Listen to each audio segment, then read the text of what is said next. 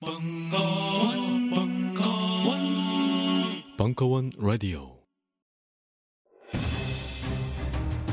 자유를 외친 신 김수영, 위대한 화가 이중섭, 전설이 된 반고흐.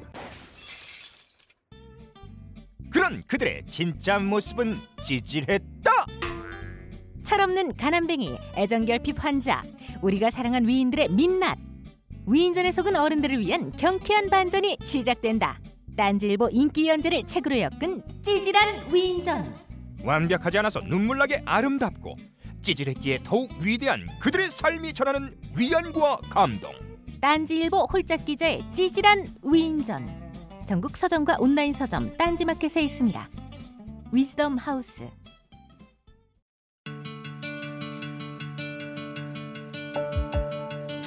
여러분들 좀 더 즐겁게 남은 여러분의 인생 동안 단 몇 초라도 더 즐거움을 기쁨을 가질 수 있는데 조금이라도 도움이 되었으면 합니다.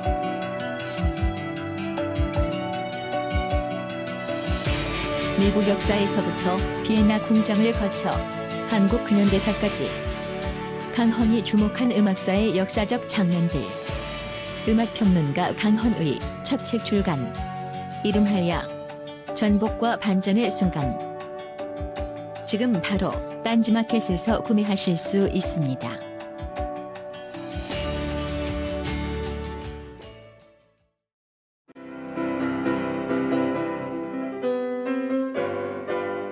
클래식은 너무 멀리 있거나 혹은 너무 가까이 있다.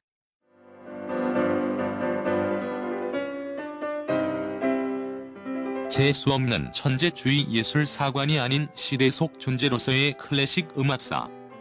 지휘자 겸 피아노 박사의 실연과 함께하는 퍼포먼스형 강좌. 시대 정신과 음악 양식 모두를 아우르는 입체적 이해.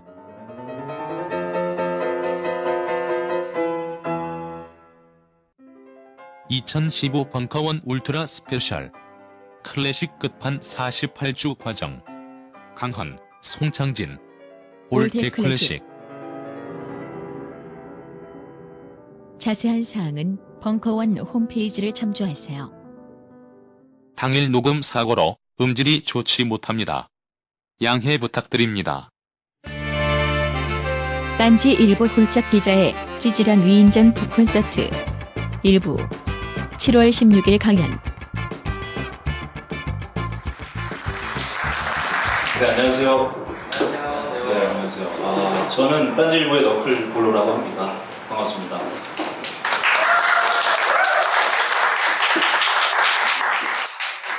아, 어, 예상외로 되게 많은 분들이 와 주셔가지고 아, 깜짝 놀랐습니다. 여러분도 그런 생각 하고 계시죠?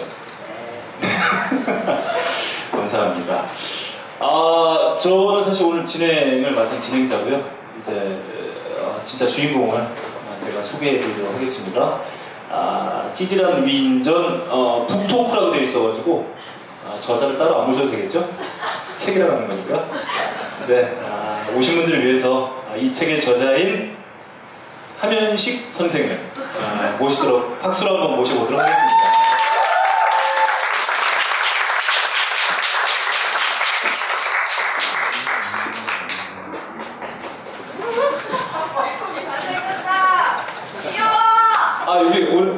바쁘신 와중에도 와주신 분들이 계셔가지고 오늘 이 북콘을 어, 되게 프라이빗한 행사로 만들어 보려고요. 먼저 노래 한 자락 하고.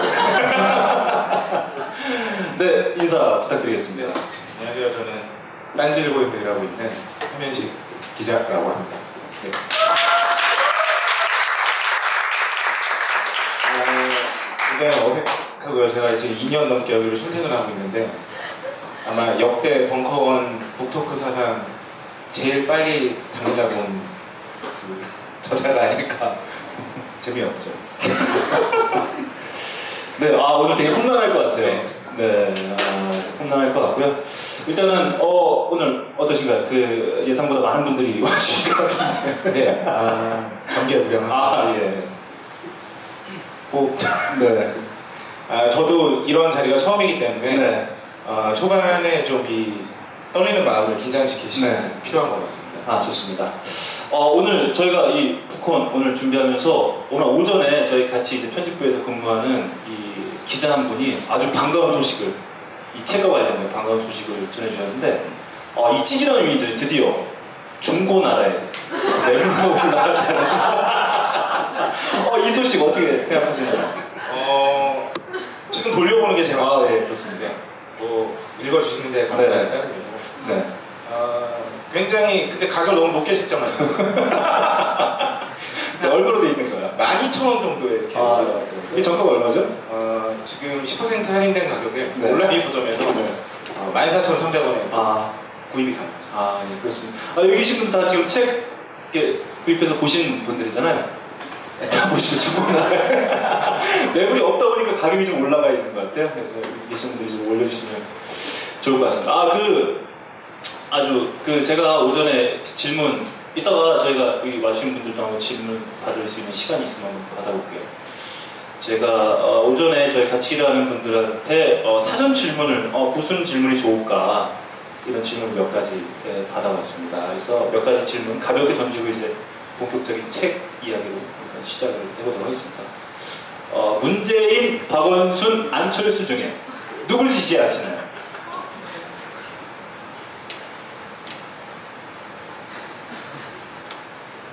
저는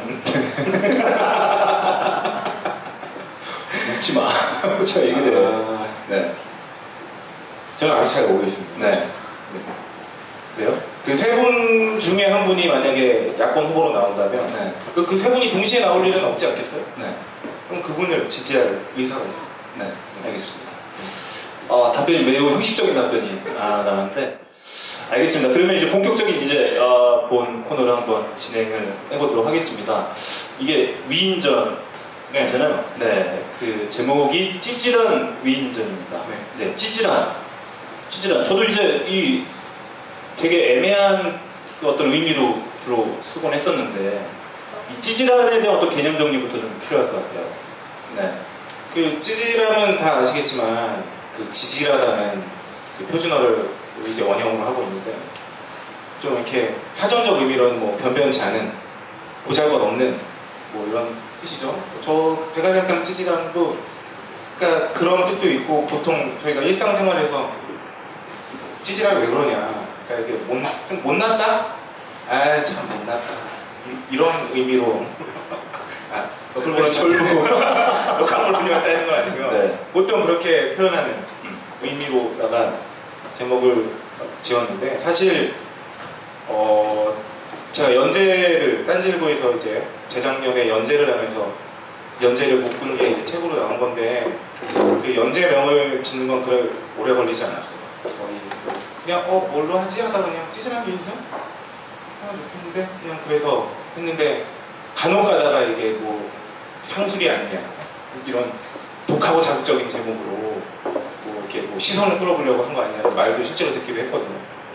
근데 사실 그런 건 아니고 그냥 그 연재를 시작할 때 그 제목 말고 다른 건 그냥 시- 생각이 안 났던 거예요. 뭐 몇 가지 이렇게 후보군이 있지 않았을까요? 뭐 위인들의 이야기다라는 걸 기본 전제로 놓고 그러면 어떤 위인이라고 표현을 해야 될까라는 고민을 좀 해봤을 것 같은데 뭐 찌질한도 있겠고 뭐 얍사가 네? 뭐 바보 같은 네? 뭐 이런 몇 가지 후보군들이 어, 있었을 것 같다는 좀 생각이 듭니다.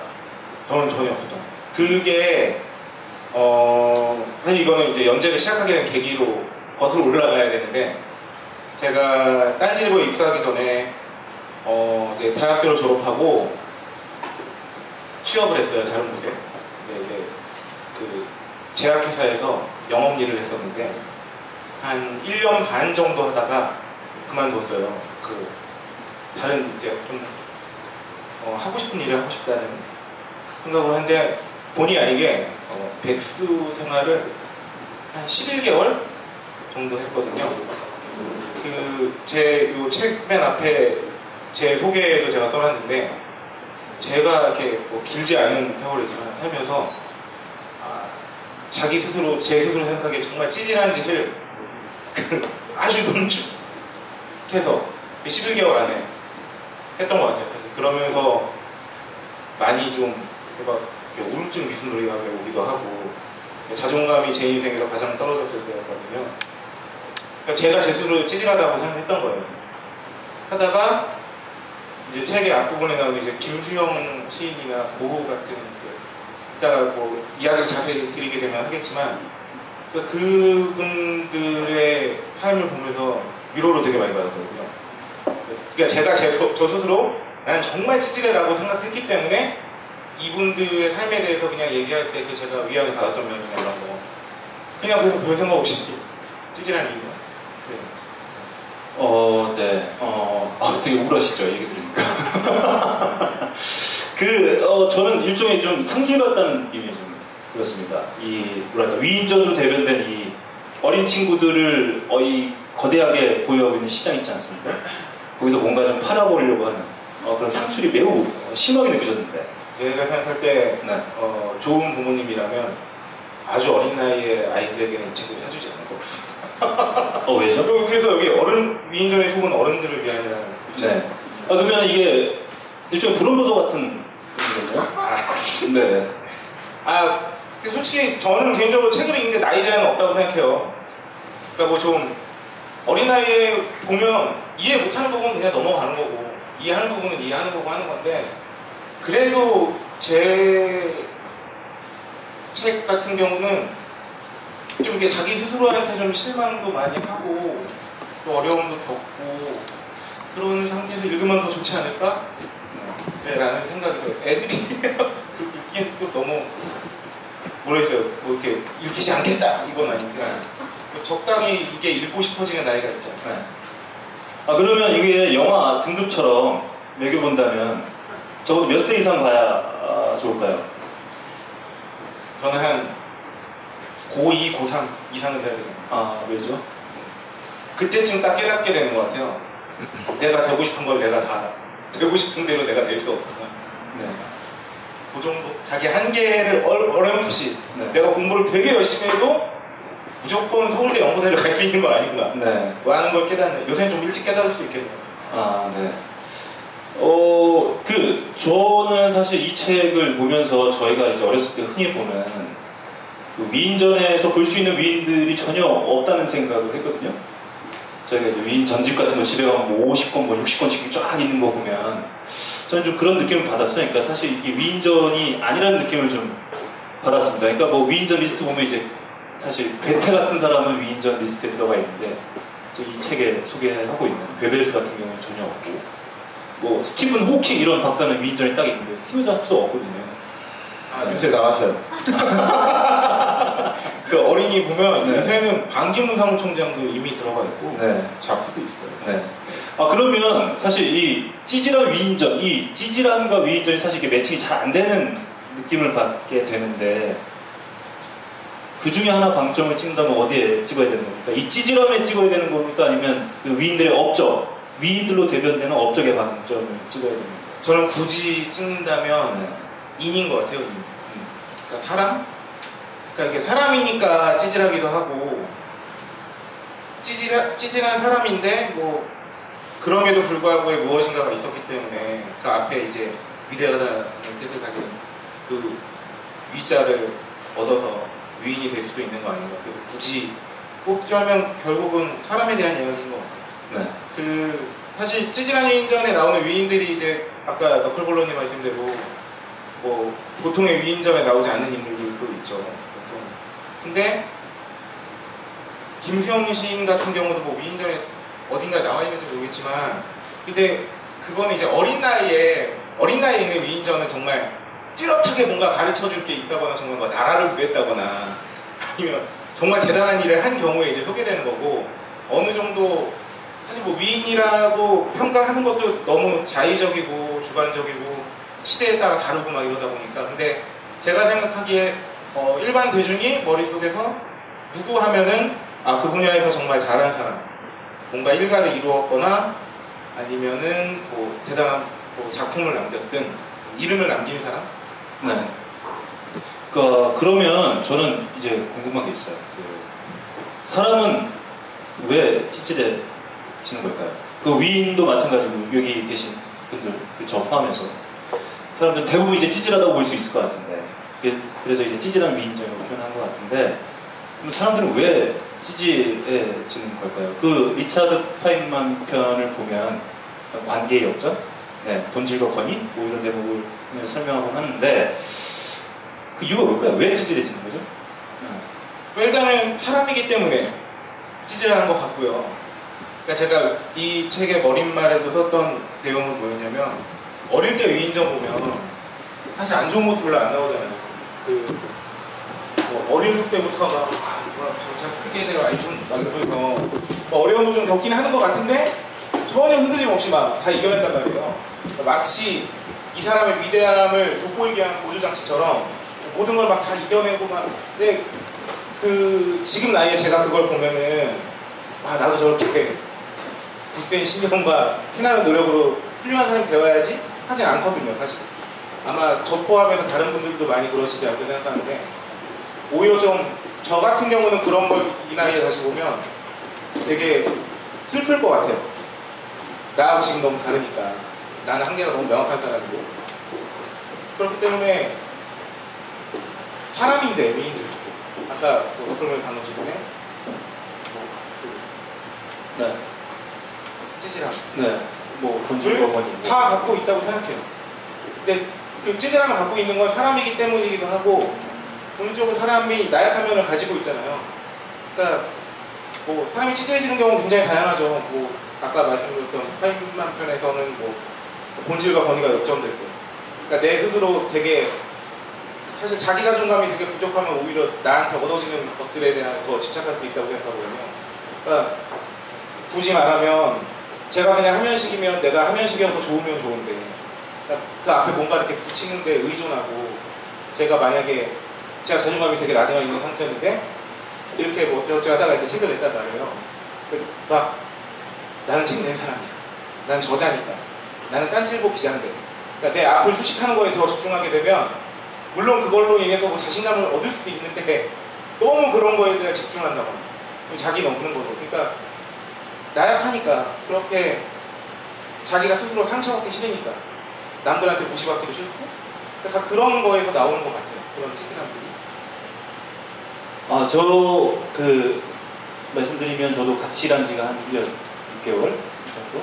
한 2년 다 돼가는 것 같아요. 이렇게 긴장한 모습 제가. 여러분, 힘을 주세요. 네, 박수 한번 부탁드립니다. 아, 재밌네요, 저는 이렇게 긴장하는 모습 보니까. 아, 앞으로 한 1년 정도 약올릴 수 있을 것 같은데. 자, 그, 저는 사실 이 찌질하다는 이 표현의 그 의미에 대해서 저도 이 책을 보면서 한번 처음 이렇게 생각을 해보게 된 것 같으니까, 뭐, 보잘 것 없고 변변하지 못하다. 그러니까 일반적인 우리 모두를 대변할 수 있는 그런 표현이라고 보여지는데, 그러면 좀 이런 질문 한번 드려봐야 될 것 같습니다. 뭐냐면, 내가 가장 찌질해 보였을 때, 아, 이 책을 쓰면서 그런 어떤 과거의 어떤 큰 역사, 그런 것도 좀 되돌아보셨을 텐데, 아, 과연 이, 어떻게 보면 그, 내 경험, 내가 찌질했다고 느꼈던 그 경험으로 인해서 이 책이 나올 수 있었다, 뭐 이런 생각도 좀 들게 되는데, 가장 찌질했던 순간. 하나만 좀 뽑아보면 어떤 순간일까요? 그건 말로 못하는 것 같아요. 아마 여러분들도 마찬가지일 텐데 자기가 내가 정말 찌질하다 느낄 때는 보통은 그게 이제 자기 속의 생각에서 머물거나 아니면 그런 행동을 했어도 말 아마 못하는 것 같아요. 그러니까 내가 뭐 여자친구랑 헤어지고 이렇게까지 해봤어. 이거는 사실 뭐 내가 여자친구랑 헤어지고 뭐 3일을 식은을 전폐하고 뭐 술도 엄청 많이 마시고 막 이랬어. 이건 사실 별로 찌질한 게 아니잖아요. 너무 어떻게 보면 다양하고 어떻게 보면 내가 그만큼 그 사람을 상했다 막 이런 거를 강조하려고 하는 걸 수도 있으니까 근데 사실 제가 가장 찌질했던 거는. 그걸 욕심하는 근데 아 이런 건 있겠죠 경제적으로 진짜 완전 털털했던 거죠 그 시기에 회사 그만두고 뭐 아 가장 찌질했던 점을 말씀드릴 수 있는 게 하나 있네요 그때 돈이 진짜 하나도 없어요. 막판에. 근데 부모님이 이제 그 여행을 가셨어요. 환갑을 맞이해서. 집에 이제 누나는 출가해서 이제 시골 갔고. 근데 그 하필이면 그게 제가 어 되게 들어가고 싶었던 회사의 어 최종 발표가 나는 날이었어요. 화요일. 아 원래 수요일 날 나기로 했는데 부모님이 화요일 날 출발하시는 거예요. 근데 발표가 하루 일찍 났어요. 근데 떨어졌어요. 네? 부모님이 아직 안 가고 계신 거예요. 말씀을 못 드리겠는 거예요. 어, 엄청 기대하고 계셨기 때문에 보내드렸는데 마침 그때 친구 주말에 대학 동기 결혼식이 있었는데 돈이 한 푼. 그러니까 이런 걸 찾으라고 하는데 어렵고 그래서 막 집에 있는 돈을 막 뒤지고 막 그것도 원래 안 갈라 그랬는데 추리만 보면 안 갈라 그랬는데 친구가 그래도 가야 되지 않겠냐 뭐. 네. 그런 거? 그래서 아 여기까지 마실 거야 그래서 게임 아이 재미없을 것 같아. 아니 재미없네 그게 아니 그게 실제 어서 실제로 게임 아이템을 팔았어요 온라인 게임에서 네. 아이템을 팔아서 그걸로 추기를 했던 거예요 그러니까 그때는 참 네. 아, 저 그 지금 부모님 얘기가 나와서 든 생각인데 그럴 수 있을 것 같아요. 이, 그 자식, 그러니까 여기 김수영 편에도 이렇게 나와 있는 대목이긴 한데 이 자신의 이 발가벗은 모습을 이렇게 마주하는 게 상당히 어려운 거잖아요. 내 있는 그대로의 모습을 내가 직시한다는 게. 그 지금 뭐 자신의 뭐 우리 다 모두의 문제인 것 같은데 부모님은 좀 다른 입장일 것 같았긴 해요. 왜냐하면 지금 그 살아온 그 모습들을 다 지켜봐 왔고 그 지켜본 아들이 갑자기 이 뜬금없이 이 찌질한 위인전이라는 책을 내가 썼다고 들이밀었을 때, 아, 그, 그때 뭐, 여행 가시기 전에 그 표정도 봐- 보셨을 테고, 회사 그만두고 막 거기 골방에서 그냥 게임 머니 벌려고 막 게임 열중하는 모습도 그런 거 그런 걸 하시면 네. 아무튼 그 부모님의 느낌은 좀 달랐을 것 같긴 한데, 네, 부모님의 좀 반응 기억나시는 게 있나요? 오늘 되게 신기한 게 사실 재작년에 출간 예정이 돼 있었거든요. 계약을 했는데 그때는 되게 떨떠름해 하다가 별로 이렇게 아들에 대한 믿음이 없어서 그런지 몰라도 그 실물이 나오니까 많이 좋아하시죠. 근데 또 부모님 얘기가 나와서 그러는데 아마 저를 제외하고 제 찌질한 모습을 가장 바닥까지 보신 건 아마 부모님이에요. 근데 그렇더라고요. 그 부모님이 다른 사람들하고 좀 다른 거는 그걸 봐도 오히려 그냥 계속. 네. 저는 그 지점에서 되게 나중에 되게 감사드렸는데 제가 저를 포기하고 있을 때 부모님이 안 포기하고 계니까 그런 게참 기억에 남고 그러면 이 책에 있는 11명의 위인들 각자 다 어, 조금씩은 다른 치질함을 갖고 있는 위인들에게도 결국엔 그 위인들이 그만큼의 업적을 쌓을 수 있었던 이유는 바로 그걸 이제 묵묵히 지켜봐줬던 주변 사람들의 목도 한몫했다 이렇게 볼 수 있겠네요. 근데 사람마다 그거는 위인들마다 좀 다른 것 같은데 네. 특히 책에서 다룬 위인들 중에 그게 정말 부모님한테조차 그 사랑을 못 받았다고 생각하는 사람도 있었고 근데 이제 그 대표적인 케이스 중에 하나가 고우 같은 사람은 사실 고우가 같은 이름을 가진 형이 있었어요 사산됐는데 어, 고우가 태어나기 1년 전에 고우 어머니가 그 빈센트라는 이름을 지으려고 준비하고 있던 아들이 사산됐어요. 그러면서 고우가 정확히 그 사산된 같은 날, 정확히 365일 후에 태어나는데 이름을 똑같이 지은 거예요. 빈센트라고.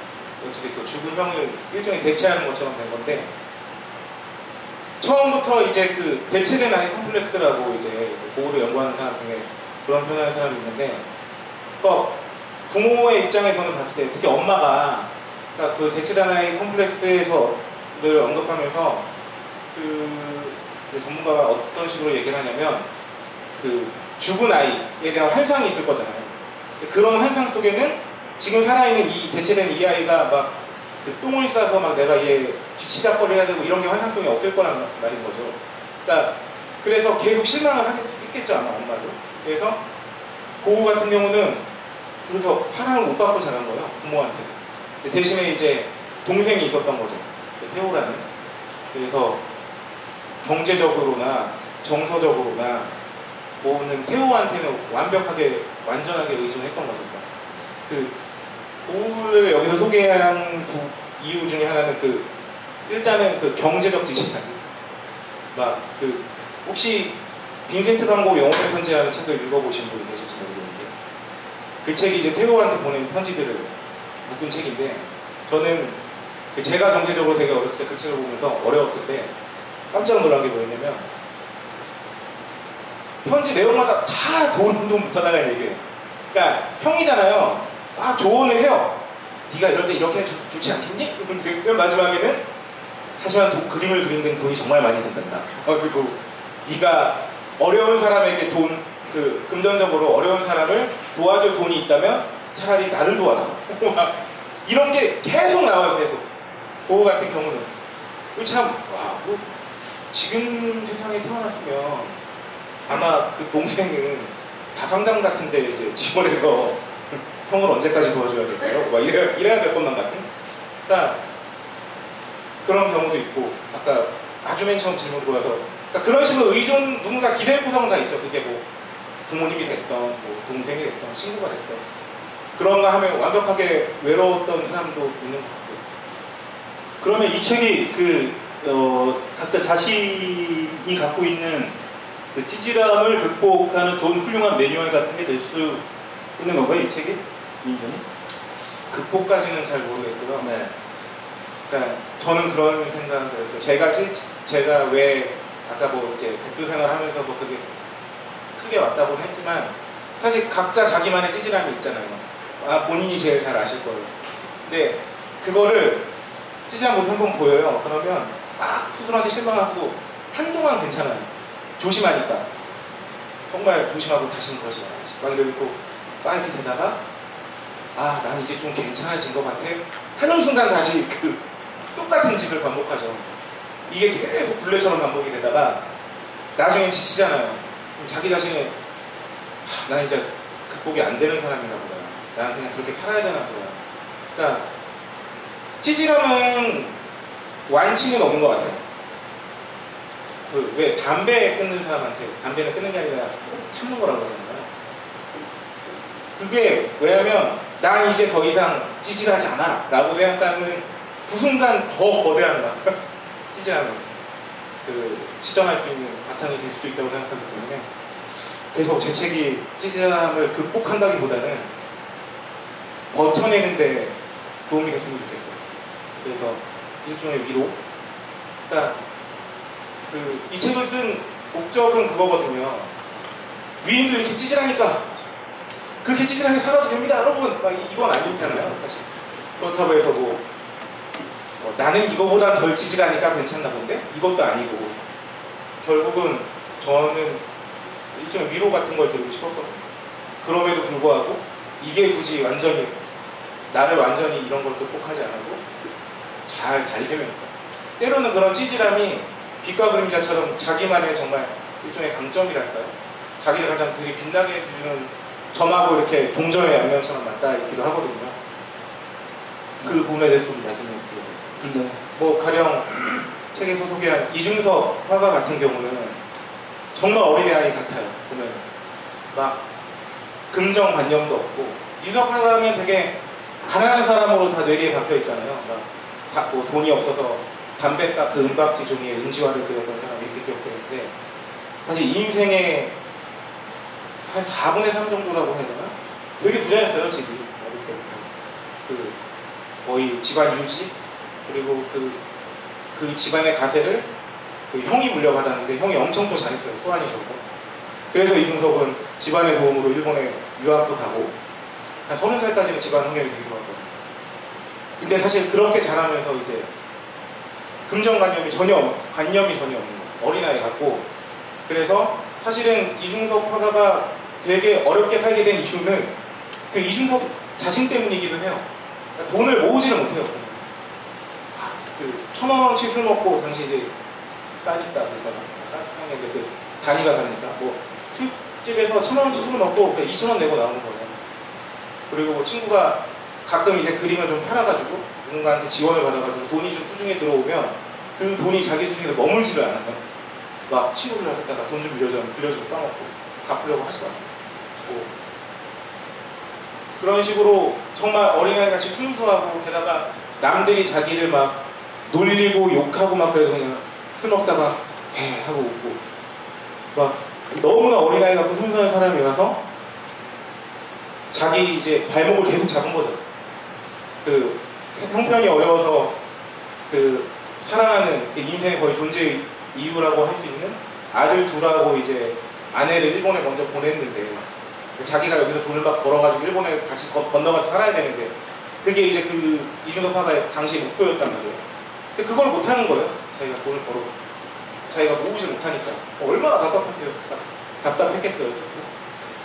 그래서 그 주변에 있는 사람들의 말을 듣자면 매니저 같은 사람이 좀 필요하다 했던 사람이다. 혹은 운전에 있어서는 거의 백치에 가까운 사람이다. 라고 했는데 그러니까 그런 찌질함을 갖고 있는 이준석이지만 한편으로는 사실 그런 그런 어린아이 같은 모습 천진함이 있었기 때문에 이준석의 작품 세계도 나올 수 있는 거였다고 생각하거든요. 그러니까 가만히 여러분들께서도 자기 성격에서 좀 안 좋은 부분이나 싫은 부분 그것 때문에 생기는 안 좋은 일들 그래서 자기 스스로 찌질함이라고 생각하는 부- 부분들이 있다면 어떻게 보면은 자기 장점도 다 거기서 나오는 것 같고 그냥 가려운 만큼 다르게 된다고 봐야 돼요. 저 같은 경우도 그런 각종 사회 비리에 처절한 똥침을 날려온 딴지일보가 마켓을 열었습니다. 기자들이 검증해 믿을 수 있는 상품들을 은하계 최저가로 판매하여 명랑한 소비 문화 창달에 이바지할 딴지 마켓. 이제 신뢰를 쇼핑하세요. 주소는 마켓.딴지.com. 우리는 생각했습니다. 신뢰는 가까운 곳에 있다고. 우리가 파는 것은 음료 몇 잔일지 모르지만 거기에 담겨 있는 것이 정직함이라면 세상은 보다 건강해질 것입니다. 그래서 아낌없이 담았습니다. 평산네이처, 아로니아 친친 친 지금 딴지마켓에서 구입하십시오. 스마트폰에 바이블, 벙커원 어플이 대폭 업그레이드 되었습니다. 강좌 및 강의별 결제 기능 탑재. 멤버십 회원이 아니라도 벙커원 동영상들을 골라볼 수 있는 혁신. 바로 확인해 보세요. 안녕하세요. 용산에서 가장 믿음 가는 조립 PC 전문 업체 컴스테이션의 이경식입니다. 당장이라도 사용하고 있는 컴퓨터를 들어다 던지고 싶을 때 그럴 때를 대비해 저희 컴스테이션이 용산 선인상가 21동 1층 130호에서 기다리고 있습니다. IT 강국에 걸맞게 믿을 만한 조립 PC 컴스테이션이 신뢰를 바탕으로 그 기회를 제공해 드리겠습니다. 궁금하신 점은 문의 주십시오. 011 892에 5568번입니다. 우주 최강의 만족스러운 서비스를 제공해드리는 저희 컴스테이션이 늘 기다리고 있겠습니다. 딴지스에게 F1 같은 존재, 컴스테이션은 조용한 형제들과 함께합니다.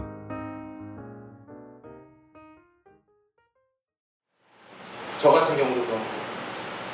네, 어, 그 여기 계신 분들 책 다 보셔서 아시겠지만 이 책은 김수영부터 시작해서 달빛요정, 역전 말로운명까지 11명을 다루고 있습니다. 저는 이제 궁금한 게 이 11명 과연 뭐 외전 중에 하나 괴벨스 같은 경우 이제 히틀러의 최측근으로 알려집니다. 그 측근 중에 한명 괴링도 있거든요. 그 사람 이제 약물 중독 정말 유명한 사람이고 뭐 스티브 잡스 있는데 사실 뭐 빌 게이츠도 스티브 잡스에 견주어서 자의식이나 그 악랄한 뭐좀 뒤떨어지지 않는 사람이고 뭐 고흐의 친구 유명한 또 고갱이고 그렇게 정말 찌질함으로 견주어서 전혀 어, 손색이 없는 위인들이 상당히 많은 듯해 보이긴 하는데 이 11명이 11명이 과연 어떤 기준으로 어떤 계기로 선정이 된 걸로 봐야 될까요? 그러니까 사실 제가 좋아서 했겠죠. 그러니까 제가 전문가가 아니잖아요. 사실 고에 대해서는 고를 연구하는 사람들이 분이 저보다 훨씬 잘 아시겠죠. 근데 그렇기 때문에 뭐 저도 공부 썼고 대신에 이제 어, 떤 사람을 다뤄볼까 할 때 그냥 되게 궁금한 사람 그 이제 매력적인 이야기를 갖고 있는 사람이 있는 것 같아요. 왜냐하면 사실 그 사람의 어, 그 삶이 정말 제대로만 써 있는 1차 자료가 있으면 그러니까 저는 사람치고 찌질하지 않은 사람은 없다고 생각하기 때문에 누구를 골라서도 다 그런 면은 있었을 거예요. 얼마나 많겠어요, 사람. 그런 게 좀 이제 좀 뭔가 잘 드러나 있는 제가 조사를 하는 데 있어서 그리고 뭔가 그래도 맥락이 있는 있어 보이는 그런 사람을 위주로 네. 공부를 열심히 했죠. 네.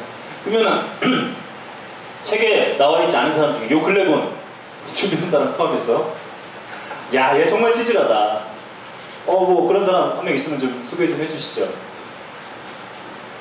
나 빼고. 저인 것 같아요, 저. 네. 저인 것 같아요. 저는 계속 뭔가를 반복하는 게 있어요, 저도. 이게 참 잘 안 되는 것 같아요. 네.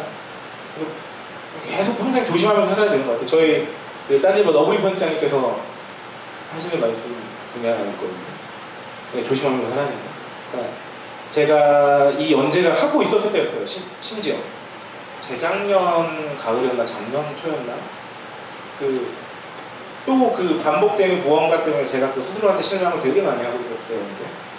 그거 얼마 전에 봤는데. 그러니까요. 네. 근데 그건 다른 네, 내용이 알겠습니다. 편집장님한테 어, 술을 한잔 먹고 여쭤봤어요. 편집장님은 찌질하실 때 없어요? 이렇게 그랬더니 왜 없겠냐고. 음. 제가 그 솔직한 말씀을 드렸죠. 이거 자꾸 반복하는 제가 너무 싫다. 그 편집장님 그런 말씀 하시고 평생 조심하면서 살고 싶어. 극복은 없는 거고 완치는 없는 거고. 이게 되게 형식적인 답변이잖아요. 그 주변에 뭐 찌질한 사람 본 적 없냐? 이러면 아, 제가 제일 찌질한 것 같다고. 아 진짜 그래요. 그래요. 뭐 겸손한 어떤 어, 네. 저자로서의 어떤 아 내가 책을 낸 저자인데 어, 뭐 그런 또 좋습니다. 그러면 자기 자신을 탑으로 놓고 그 2위 아, 얘 정말 찌질하다. 뭐 유명인들 우리가 다 아는 사람이어도 되고 아, 주변의 분이면 그냥 이니셜로 표현해 주셔도 될 것 같고요. 어, 저는 이 찌질한 위인전을 쓸 때도 단 한 가지 네. 인물을 선정하는 데 있어서 네. 무조건 이것만 지켜야겠다는 인물 선정의 조건이 있었어요. 사망하신 분이야. 어, 되게 비겁한. 아니 생존에 계신 분한테 네. 이- 그 제목이 찌질한 위인전인데 연재가 찌질하다고 말하면 얼마나 건강해집니까? 네. 그리고 아 그리고 돌아가신 분이어야 하는 이유 중에 하나는 사람의 이야기는 숨이 끊어졌을 때 끝나는 것 같아요. 그러니까 지금 굉장히 찌질해 있어도 언제 또 어떻게 될지 모르잖아요. 그리고 지금 굉장히 훌륭해도 내일 어떻게 될지 모르는 거잖아요. 살아있는 한. 그러니까 그거만큼 불안한 게 없는데 없는데 하지만 그래서 또 희망도 있는 거고 제가 책을 쓰기도 했지만 그런 것 같아요. 그래서 뭐 제 주변에 찌질한 사람 제가 만약에 여기서 누구를 이러면 있잖아. 뭔가 논란을 일으키려고 지금 네. 형 아, 예, 알겠습니다. 아, 그, 이게, 그러면 읽는 사람은, 뭐, 읽는 사람이 각자 어떤 느낌이 있을 테고, 쓰면서 자신에게도 좀 위로가 될 부분이 있나요? 네. 저는 사실 연재를 아까도 말씀드렸지만 시작했던 이유도 그런 거에 제가 위안을 되게 많이 얻었어요. 특히 고흐, 시인을 보면서 이게 참 뭔가 태생적으로 비범한 사람이 있는 게 아니고 뭔가 내가 누군가가 완전 무결하고 완전에 가까워서 위인이 되는 건 아니구나라는 생각이 들었거든요. 저는 살면서 이렇게 제가 위인이 되고 싶다는 생각은 되고 나서 한 번도 안 해본 것 같은데 그냥 좀 뭐랄까요? 좀 평범하게는 살고 싶은? 나, 나를 지은 다른 사람들은 다 나보다는 좀 덜 지치는 것 같은데. 근데 그 위인들 보면서 얻었던 그 위로가 진짜 컸죠. 쓰면서 위로도 됐고 연재를 하면서 어 되게 신기했던 경험인데 그 보통 이제 1차 자료로 평전이나 특히, 특히 평전을 많이 보죠. 자서전을 보기도 하지만 그 평전이 하나의 그 인물에 대한 이야기잖아요. 이야기의 마지막은 죽음이죠. 책의 마지막에는 다 그 인물들이 죽어요. 어떻게 죽었는지 나오는데 인경은 사람들이 다 살았던 시대도 다르고 직업도 다르고 뭐 모든 게 다 달라요. 뭐 어디서 살았는지 다르죠.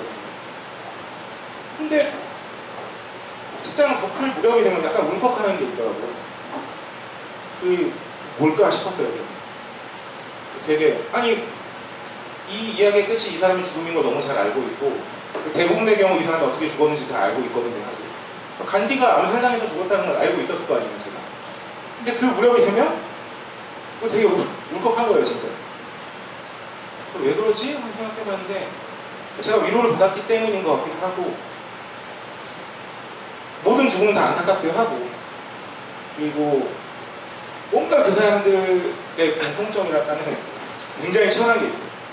끝까지 버텨내려고 하는 자기를 안 놓으려고 하는 그런 거. 이 고우 같은 사람도 그렇고 고우 같은 사람은 진짜 언제 죽어도 이상하지 않은 사람이잖아요.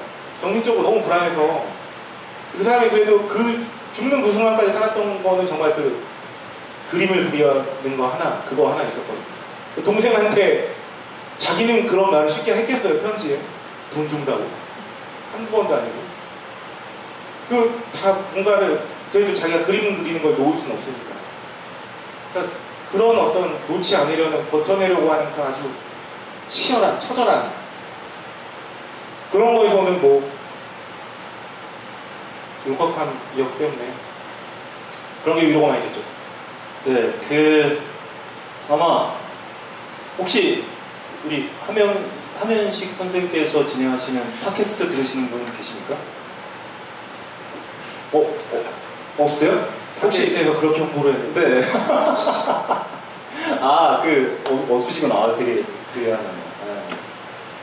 아주 저 개인적으로 한 1년, 한 2년 정도 봤는데 친하거든요. 제 생각에. 집도 가깝고 또 술도 많이 먹고 가관이거든요. 정말 뭐 그리고 뭐 얘기만 하면 막 빵빵 터지는데 아 오늘 정말 이, 이 저자로서 이렇게 여기 계신 분들 만나는 자리다 보니까 책에 있는 얘기만 하려고 그러고 계속 실체를 좀안 보여주시는 것 같은 그런 느낌이 좀 듭니다. 마치 어우 뭐 제일 진짜한 사람 누구였대? 저입니다. 네. 평상시에 술 먹고 하면 너잖아 막 그러면서 누구 막 얘기하는데 저는 지금 네. 이 자리에서 보여드린 이 모습이 제 모습입니다. 제가 장담하는데 아닙니다. 네. 아무튼 그러면 네. 굉장히 그 참 조금 아까보다 괜찮아졌는데 네. 이런 자리가 처음이고 네. 제가 워낙 원체 겸손을 가지고 있는 사람이다 보니까 누가요? 제가 아, 네. 아좀 네. 네. 네. 네, 알겠습니다. 그 뭐지? 그 저도 이, 이런 건 처음 해보거든요. 이 책을 저자와 독자 간에 만나는 걸 계속 뭘 그냥 이게 재미가 있을까 이런 생각이 들었거든요. 책은 다 보셔서 아실 거고. 야, 여기 한번 여쭤보신 게 있어요. 여기서 제 책을 읽고 오신 분. 손 한번 들어주시면 감사드리겠습니다. 내가, 아, 그다 읽은 거 말고 보면, 반 이상 읽었다. 아니, 왜 오신 거예요, 오늘? 어떻게 알고 오신 거예요? 반 이상 읽었다 하시는 분 손 한번 들어주겠어요? 아, 네. 네. 네. 근데 제가 궁금해서 오신 걸 수도 있잖아요. 어, 떤 책을 썼길래 이런 걸 할까라는 마음으로. 다 잠재, 이분이 중고나라에서 책을 사신 게 아닙니다. 아, 중고나라 그거 보고 오신 거 오신 거 아닌가 그런 생각이 드는데. 네. 아, 근데 저 되게 궁금하네요. 그러니까 저는 사실 뭐 그런 게 있잖아요. 이 책을 가지고 이제 뭐 북 콘서트, 저자와의 대화, 저자와 독자와의 만남, 뭐 이런 건데, 아, 이미 뭐 저자가 독자에게 하고 싶은 얘기 이 책에 다 들어있잖아요. 네. 그러면, 아, 정말 이 귀한 시간을 내서 이 자리에 와주시는 분들은 이 책을 정말 뭔가 접하고, 아, 네, 이게 너무 뭔가 와닿았다. 아, 그, 아, 네, 정말 절실하게 뭔가를 느꼈다라고 해서 아, 이 책을 쓴 사람이가 뭔가 또 이 공유를 또 해봐야 되겠다. 어, 이런 느낌으로 와주실 거라 저도 사실 좀 긴장을 했거든요. 아, 내가 나가서 누가 되지 않을까. 그럴 것 같진 않네요. 아니, 저는- 저는 좀 네. 더그 네. 의지가 샘솟기 시작했어요. 아유, 저희가 원래 그 편집부 안에서 고민을 많이 했어요. 이, 이, 늘 틀에 박힌 이 북콘, 어, 저자와의 대화, 이런 걸 탈피해서 우리가 뭘 하면 재밌을까. 그래서 저자와 독자와 함께한 술래잡기, 뭐 꼬리잡기, 말뚝박기, 그 다음에 뭐 댄스 신고식, 어, 이런 거를 해보려는데 뭐 어떠신가요? 괜찮을까요? 제가 볼 때는 사회자도 별로 지금 좋은 상태가 아닌 것 같아요. 아, 저 괜찮습니다. 네. 어, 그러면 저는 이 책을 보면 정말 기분 나빴던 게 하나 있습니다. 이건 꼭 짚고 넘어가야 될것 같아요. 이 찌질한 위인전 11명이 있는데, 어, 11명 중에, 뭐, 아마 중간쯤 보신 분 계시니까, 아마 그때까지도 안 나왔겠죠? 여성이 단 한 명도 없습니다. 네. 이게 어떤, 그, 여기 책에도 나와 있는, 뭐, 해밍웨이처럼, 어떤 이 과도한 남성성, 자신이 갖고 있는, 어, 그런 것들이 반영된 어떤 선정 기준 아니었겠느냐. 좀 요즘에 그런 논란들이 상당히 많은데, 어, 그런 게 좀 엿보였어요? 되게 가부장적이고, 예, 존중하지 않는, 그런데도 남성 우월주의 어떤, 음, 하게 됐냐 이런 느낌을 좀 받았습니다. 되게 불쾌했던 어, 지점이었어요. 일단 네. 감이 없지. 여성을 찌질하다 평가해주고 네. 이렇게 아니 뭐 여성 위인들이 없어서 그런 건 아니고요. 그냥 하다 보니까 그렇게 되거기 때문에 뭐 어떻게 대답해야 되죠? 아니, 저는 아, 저는 되게 신기했거든요. 이 위인전에 보면 이렇게 뭐 신사임당도 있고, 큐리 부인도 있고, 뭐 이렇게 여자, 여성 위인도 상당히 많은데, 그런 것 같아요. 그러니까 제가 그래도 그런 위인들 찌질함을 고발하려고 쓴 책은 아니니까 뭔가 맥락이 있어야 되잖아요. 이 사람 이런 데가 뭔가 예측이 가는 그러니까 뭐랄까요? 한번 제가 그 사람이 돼본다는 생각을 많이 해보거든요. 그래서 이 책을 읽고 막 공부를 하면서도 그 무렵에는 진짜 생각을 해요. 이 사람 이거 읽을 때. 근데 어느 정도 남자는 제가 남자니까 어느 정도는 그게 가능할 수 있다고 보거든요. 근데 제가 어떻게 그 여성의 머릿속에 들어가 보지 않는 이상은 그런 건 진짜 어려운 것 같아요. 그리고 아무래도 지금은 아니겠지만 예전에는 그래도 전반적으로 여, 여성보다 남성이 상위에 있었던 시대였기 때문에 오히려 그러니까 상위에 있는 사람들이 찌질한 모습을 많이 보여요. 제가 생각하면 자기가 어느 정도 지위가 있고 남을 어떻게 할 수 있는 위치가 돼야 그런 걸 마음껏 이렇게 하지. 그러니까 뭔가 이렇게 억눌려 있고 그런 사람은 사실 그게 되게 어렵잖아요. 그런 게 드러나기도 쉽지 않고 그런 이유가 있지 않을까. 아니, 그, 저는 문득 그런 생각이 들었거든요. 제가 만약에 이 책을, 어, 이렇게 하는 출판사의 직원이었거나, 아니면 제가 저자였거나, 그럼 이렇게 리스트를 11명을 쫙 펼쳐놓고 보면, 이게 뭔가, 아, 그 여성 위인이 없다는 게 좀 걸렸을 것 같긴 하거든요. 출판사 입장에서도, 아, 이거 너무, 어? 남성적이다, 이거. 남성이고 막 네. 여성이고 한두 명 넣어야 된다는 생각이 굉장히 편협한 것 같아요. 하다 보니 그렇게 된 걸. 굳이 어 이거 여, 여성인이 한 명도 없으면 네. 넘어갈 것 같은데 이래가지고 네. 억지로 하는 것도 좀 그런 거 아니에요? 아, 근데 그 전혀 없었나요? 아니면 뭐 후보군에 있었던 위인도 전혀 없었던 건가요? 아 아주 후보군에 없었던 저라고 왜 여성인이 네. 지금 한번 들어가야 되지 않을까라는 생각을 연재하면서 하지 않았겠습니까? 네, 아, 있었을 것 같아요. 제 능력 밖의 일이라서 그냥 자신이 없었던 것 같아요. 휘리부인 같은 분도 네. 아, 아 휘리부인이 아니라 헬렌 켈러 네. 헬렌 켈러 굉장히 그 장애를 갖고 해서 그, 근데 그분도 되게 이렇게 뭐 그런 뒷이야기 같은 게 좀 있더라고요. 근데 그냥 아, 이, 이거를 이 분을 다뤄서 뭔가를 전달할 수 있는 메시지가 내기 어려울 것 같다는 생각. 네. 그런 일. 그러면 그 총 11명 중에 두 명이 외전이죠? 네. 네, 괴벨스와 달빛 요정 역전 말로 외전인데 그 외전으로 선정이 된 이유는 뭘로 봐야 되나요? 어, 일단 달빛 요정 역전말 롱런이라는 네. 가수를 선정했던 이유는 제가 좋아하기 때문이긴 해요, 사실. 그 가수를. 근데 그 달빛 요정 그 가수의 가사가 흔히들 말하기에 되게 찌질해요. 어차피 난 이거밖에 안 돼. 뭐, 내, 인- 뭐, 스키 다시 내 인생, 스포츠 신문 같은 나의 노래, 뭐, 그런가 하면 어떤 노래는 제목이 스무 살의 나에게예요. 제목이. 그럼 가사가 그 스무 살 나에게 하는 내용일 거잖아요. 세상의 주인공은 네가 아니야. 뭐 이런 식이에요. 뭐 절룩거리네. 뭐, 뭐 가사 속에서 뭐 치킨런이라는 노래에 가- 나오는 그 가사는 그 주인공이 음악을 하는 사람인데 돈을 벌려고 닭 배달을 해요. 근데 닭 배달을 하는데 예전에 자기가 사귀었던 사람을 닭 배달을 하는 중에 마주치는 내용이 많이 있거든요. 후렴구에 막 되게 신나는 그 박자의 노래 가사는 내 인생의 영토는 여기까지 주공 일단지 그대의 치킨 넣는다 이렇게 나오는 거예요. 근데 되게 비루해요 가사들이. 근데 저는 평범한 사람한테 항상 다 지면서 살아간다고 생각하거든요. 가만히 한번 생각해 보면 자꾸 막 진다, 우울하다, 막 찌질하다 하는 거좀 이렇게 약간 다운되는 것 같긴 한데 사실 그 승리의 기억이 별로 그러니까 많지는 않잖아요. 뭐, 딱 생각하면 저 같아도 막 대학 붙었을 때, 뭐, 그러니까 그런 승리의 기억은 되게 순간순간 그, 와, 좋다. 이거고 대부분 매일 지면서 살아간다고 생각해요, 사람. 그러니까 누군가한테도 지고, 뭐, 회사에서 만들고 싶은 회사에서 막 마음속으로 막 사표를 막 꺼냈다 놨다 하는데도 그걸 못하고 있고 막 심지어 자기 스스로 했던 약속이나 다짐에도 지면서 살고. 근데 그런 것들을 가장 잘 표현한 게 그 대표님의 노래였다고 생각하고 그리고 그런 평범한 사람들을 노래한 거인데다가 그냥 그 사람을 이미 위인일 수, 있- 위인일 수 있다면 그냥 뭐 평범한 우리도 뭐 위인에 무슨 저기 자격증이 있는 것도 아니고 네. 뭐 100명 이상이 추천해야 위인이 되는 것도 아니고 음. 그래서 성공했던 거 네. 괴벨스는 뭐. 괴벨스는 네. 진짜 나쁜 놈이잖아요. 그 유태인 그 홀로코스트 600만 명 이상이 죽었다고 하는데 실제로 당시 유태인들은 히틀러나 괴링이나 이런 사람들보다 괴벨스를 더 미워했대요. 왜냐면 걔가 맨날 뛰쳐나오고 선동하고 떠들고 하니까.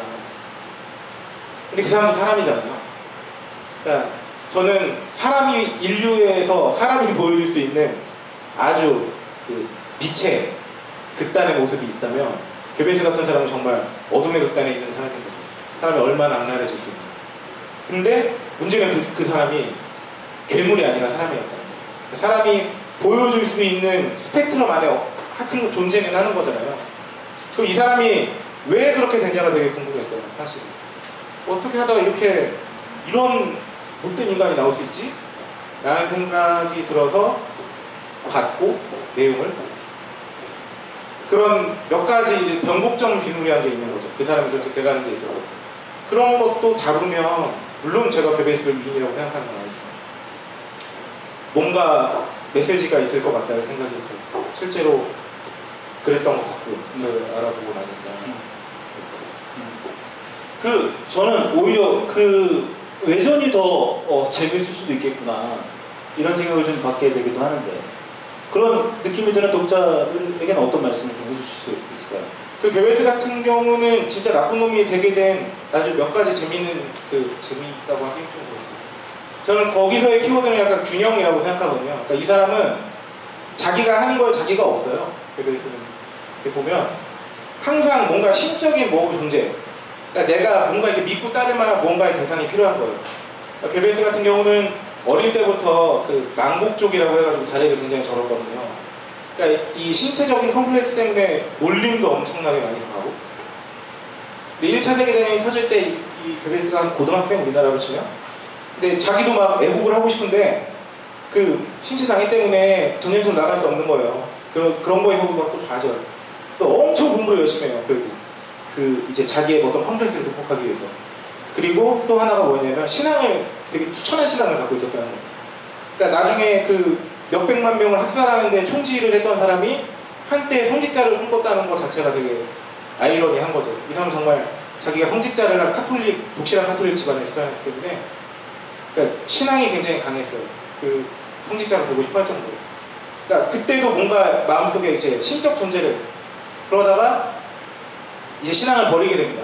크면서 좌절을 막 겪고 이러면서 이제 신을 버리는데 그러면 이제 막 방황이 시작될 거 아니에요. 나를 지탱하고 있던 뭔가 나의 길을 막 이렇게 열어주고 있던 무언가의 존재가 없어지면 방황을 하는 시기가 오- 반드시 오죠. 근데 그 방황의 시기를 못 버티는 거예요. 그래서 다른 뭔가 신적 존재를 찾아요.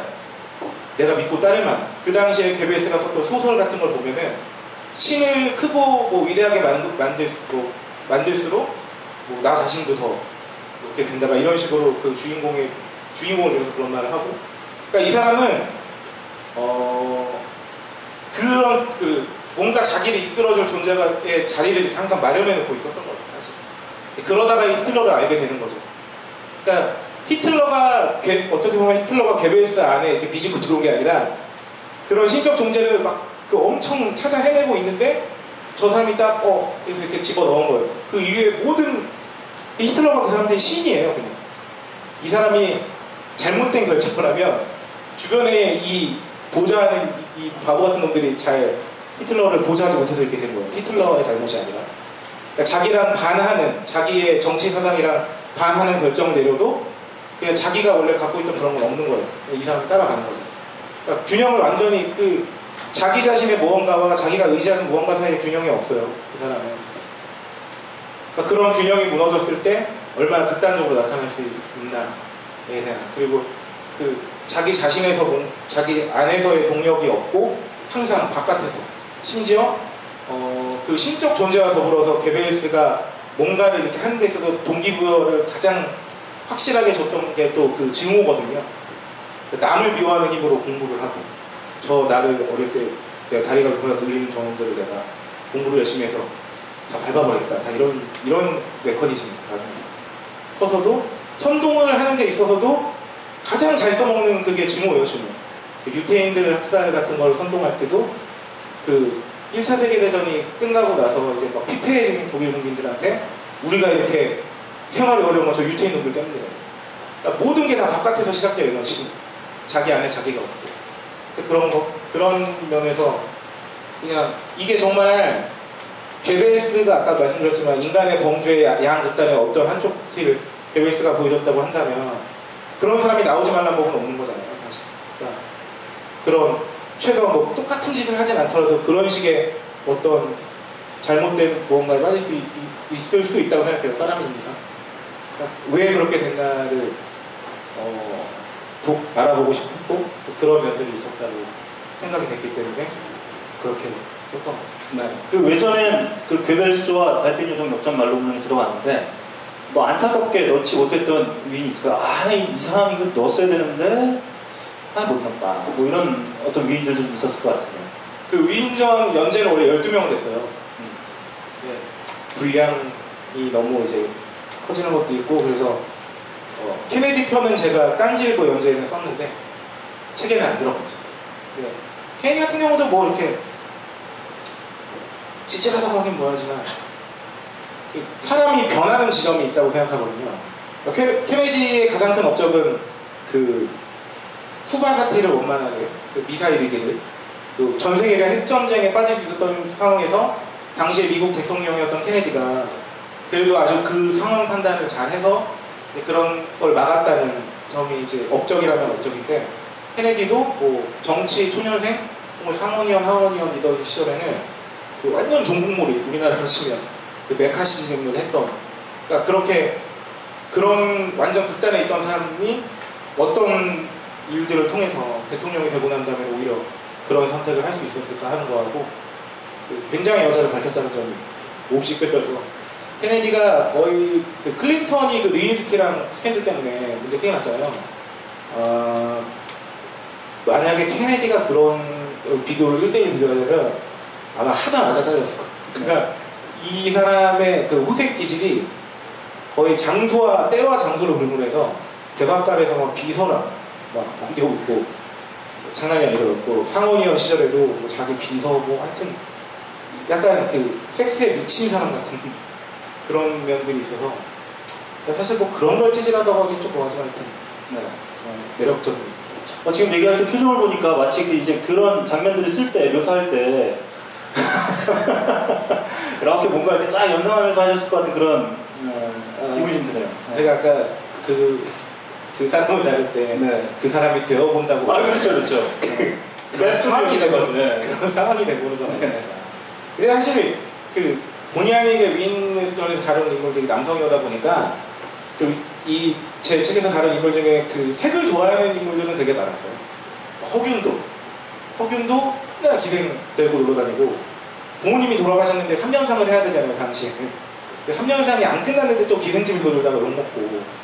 왜냐면 또 허균은 이렇게 사회성 이렇게 좋은 사람은 아니었던 것 같거든요. 너무 천재고 막 대단한 사람인데 재수가 없는 거죠 한마디로. 그러니까 이 사람이 이렇게 굽힐 줄 모르고 사회생활 잘 못해요. 막, 막 자기보다 직급 높은 사람들이 막 잘못하는 것 같으면 이게 그런 건 좀 대충 넘어가게 되는데 그러니까 미움 살 짓을 능력이 뛰어나니까 욕을 더 먹잖아요. 근데 하는 짓은 또 욕먹은 짓을 하니까 그런 거. 그러니까 꼬투리 잡히기 쉬운 거. 그래서 막 여자를 엄청 그러면서 커빈이 그런 말을 했죠. 그 남녀 간의 그 정욕은 하늘이 내린 거고 우리가 지금 공부하고 유교 경전 공부하는 사람이 가르치면 거기에 나는 하늘의 도를 따르겠다. 네. 그러니까 저는 자기가 여자 가르치는 거에 대한 그 합리화를 그렇게 완벽하게 해낸 사람을 네. 본 적이 없는 네. 그 외에 뭐 다른 인물들도 오고 하여튼 여자 가르치는 건 네. 참. 네, 뭐 와신 분들도 느끼셨겠지만 지금 점점 이제 한현식 선생의 화색이 되고 있는 이 강의는 벙커원 어플에서 동영상으로도 시청하실 수 있습니다. 벙커원, 벙커원, 벙커원 라디오.